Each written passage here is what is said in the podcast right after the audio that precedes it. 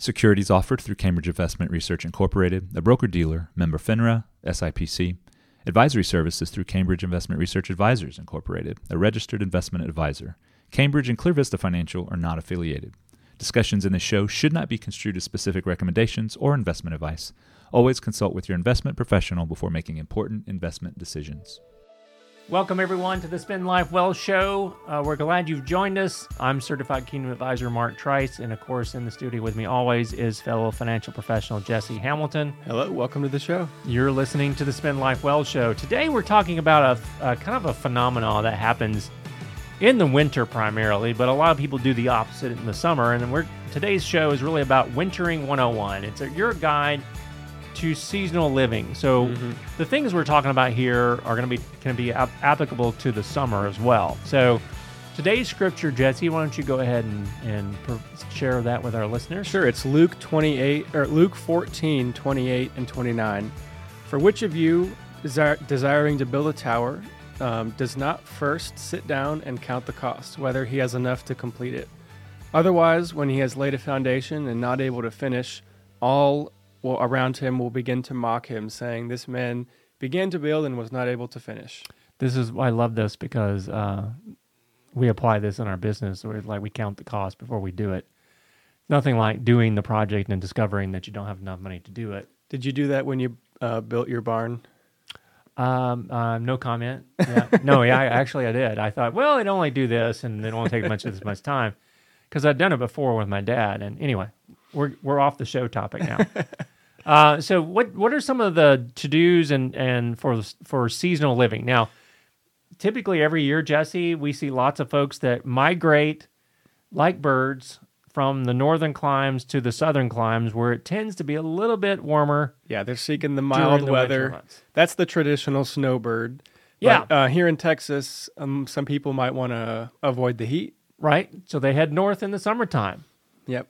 So, but you know, depending on where you live, you may have heard this term before, snowbird. However, over the years, the definition of a snowbird has changed. In the past, this term was applied to those that travel south in the winter and escape the cold. Now it applies to anyone, usually, although re- usually retirees Yeah, usually who travel seasonally to spend time outdoors and enjoy their favorite activity So, Although I do know people nowadays that are working fully remote and they have the luxury of kind of chasing that mild weather, which is so really what, nice. what is a snowbird? I mean, because because you can do this now. We have uh, families that we know that homeschool their children. They travel the country one year out of five, and it's really cool.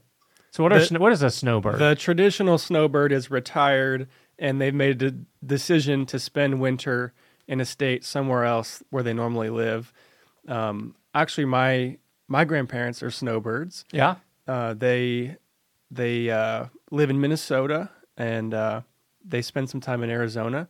And then my other grandparents are kind of the opposite. They have uh, made their home in Florida and they spend some time in North Carolina. Okay. Yeah. During what season? So they're opposite. The- Okay. One's chasing the, the warm, one's cha- avoiding the cold. Gotcha. Gotcha.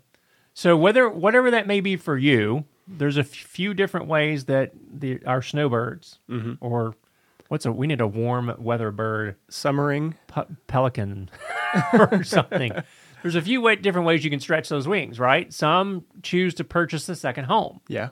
Um, We'll talk about that in a second. yeah, while others look for rental property they can return to annually. Yeah. Um, others still opt for winter on the road by purchasing or renting an RV. Yeah, we'll we'll cover RVs in a little more detail, but you know, we deal with people who do everything from the the pickup truck camper all the way to the class A's. Yeah, and we we do have some clients that do it well. I mean, Yes. I'm Jesse and I are a little bit envious of some of our clients that snowbird or, or travel during the summertime and how they do it.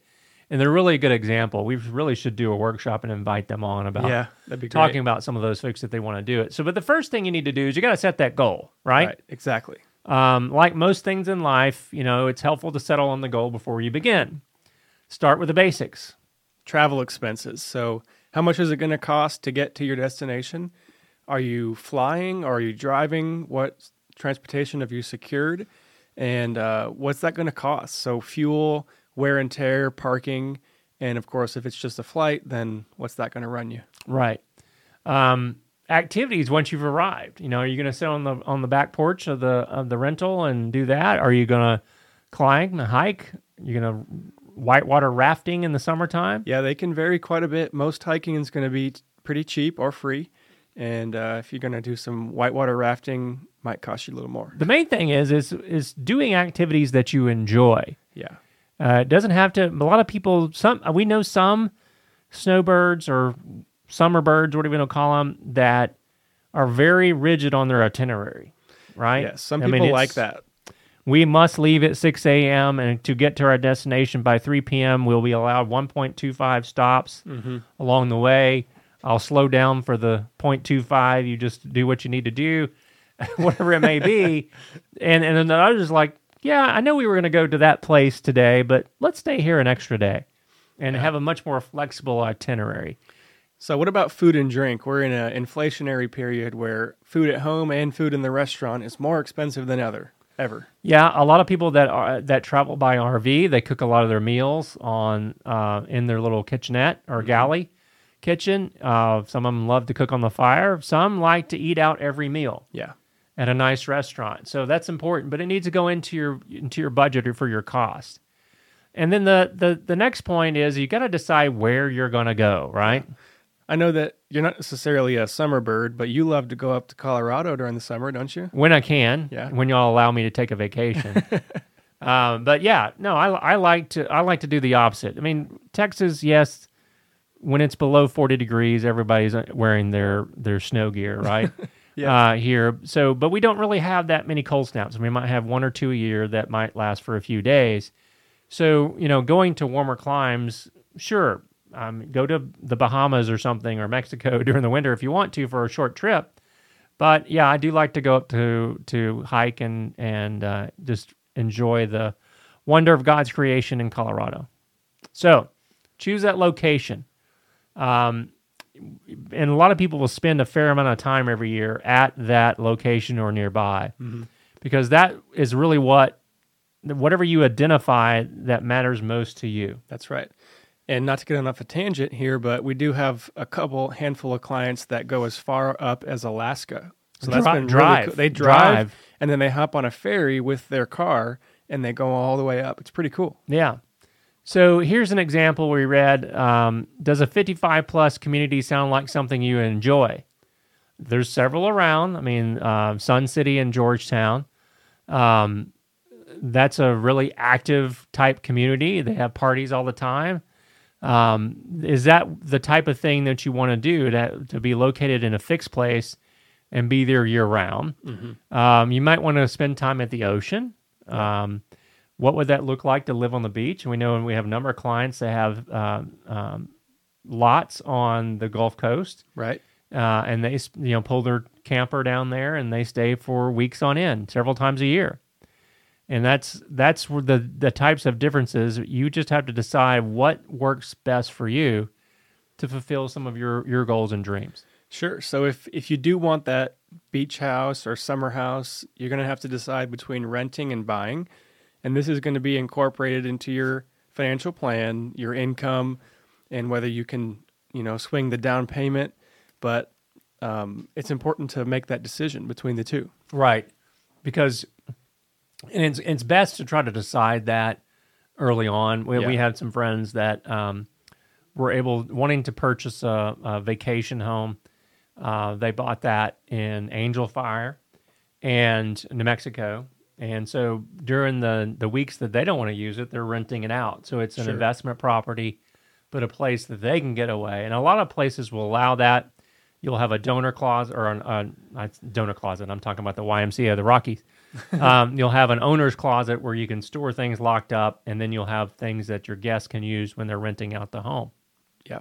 But that renting versus buying decision, whether it be an RV or a house or something like that, you have to decide in advance. Now, there's pros and cons, right? Sure. For every decision with this. So there's a few items you want to consider. And then we're going to talk about wintering today in a more temperate location, but we can mean the, the opposite when it means uh, sunshine on, on your back and a cooler weather in the summertime as well. Let's talk about owning an RV, a recreational vehicle, Jesse. Yeah, this is alluring to a lot of different people. They like the feeling of uh, limitness, and Mark is pointing at himself right yeah, now. yeah, no, I, I, I would really love to have one, but I have to get some kids out of the house first. But like I said, earlier, they vary in all kinds of different sizes. The smaller ones you can pull behind a small vehicle or load in the back of your truck, and they can go all the way up to the the big Class A bus-sized RVs that you might even need a CDL to drive. And But a lot, I think a lot of people, and especially people that do travel a lot with a camper or an RV of some type, they will tell you that the reality of RV life can be different from one's perceptions of what it's going to be like, right? absolutely, it can. So here's some items that you might want to consider before starting that journey. First one is your comfort behind the wheel, right? Yes. So that if you're driving your daily truck or your daily vehicle, that's going to be different than if you're driving a big bus. Um, you always want it to be comfortable, depending on the size. So if you're looking at a Class A motorhome, now I don't know the rules in Texas necessarily, but you might need a commercial driver's license. That's a Yeah. bus. It is. It's huge. That's a bus. It's a house. now I have had my commercial driver's license before for driving a school bus, but an RV is a big vehicle. Even even more so if you decide that you're going to tow a vehicle behind it. Mm-hmm. you Um, might have a heavy duty truck or a 2500, 3500. Uh, that that takes some practice. And and really, you know, you see a lot of things on there's these shows on on cable about RV purchasing and Yeah, stuff like yeah. that. But even, you know, a lot of times people don't realize that driving a larger vehicle or a vehicle that you're not normally accustomed to can be stressful. Mm-hmm. Right. And and so pulling a big fifth wheel behind you with a big 25 uh, half ton truck in tight spaces can be very stressful. Yeah. So one of the recommendations that we have is to try before you buy, right? Yeah, and I'm I'm not super familiar with the offers they have right now, but I'm sure a lot of the big dealers right around town here uh, allow you to do that. Yeah, and there's a lot of um, RV professionals that are that are dedicated to renting RVs Right. to people that want to try one. And then you know within a few weeks you'll you'll know pretty quick if the RV life is for you, right? Sure.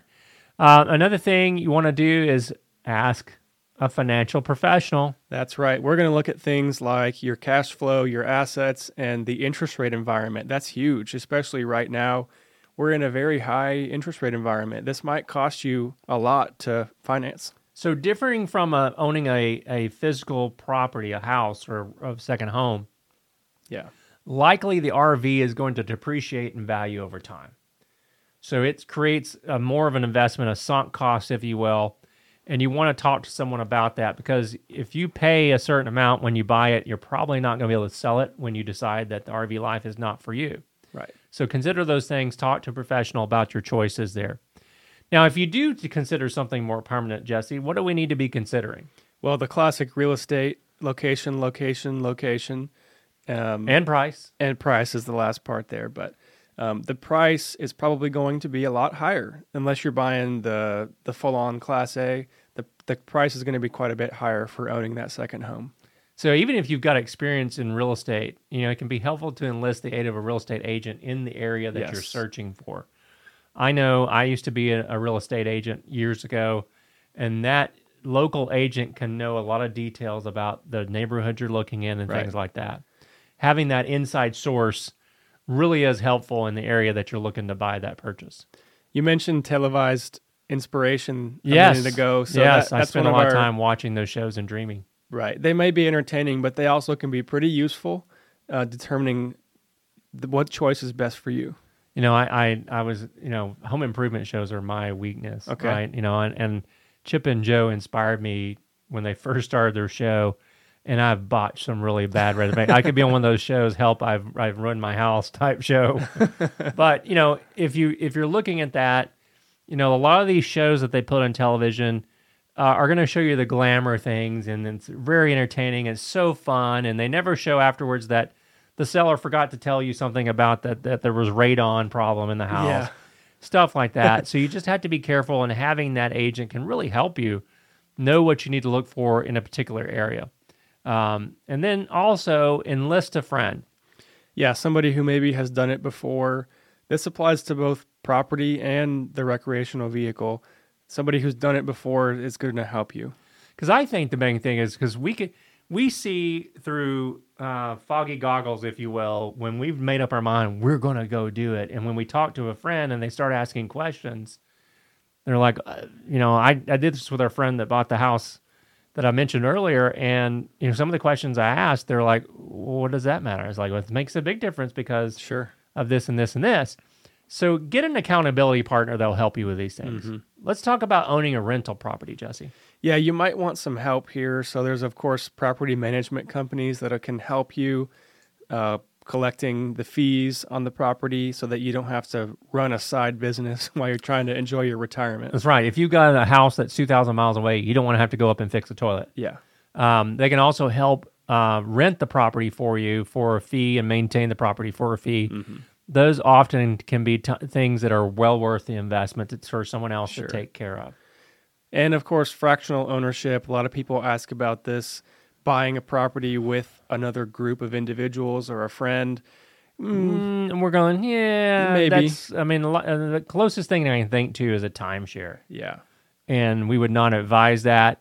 But there are options out there where you can access it. You just have to be very careful and research, talk to a legal expert because if you're doing something like a timeshare, you're probably going to own it forever and your children will own it forever and having Yeah. to pay annual Yep. fees and things. It's usually not worth um, the investment with those Mm-hmm. things. But as with anything, research is the most important thing you can do. yes, it is. Second opinions and lots of time searching the web. Yeah. So, are you living the dream? You want to live the dream? No. So, no matter where you decide to spend a part of your area a year as a winter guest or a summer guest, you want to think about your new endeavor as a lifestyle you're creating, right? Yes. And that mindset can encourage you to think about the financial and emotional aspects of seasonal living.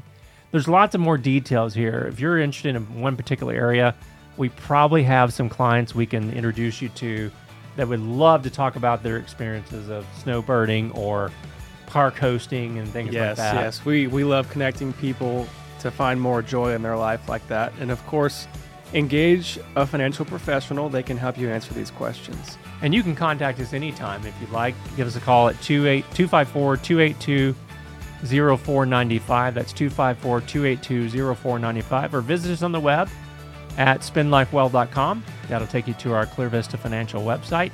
You can text us too with that number. That's right. That's right. 254 282 0495. And until next time, folks, you've been listening to the Spend Life Well Show. Have a great day.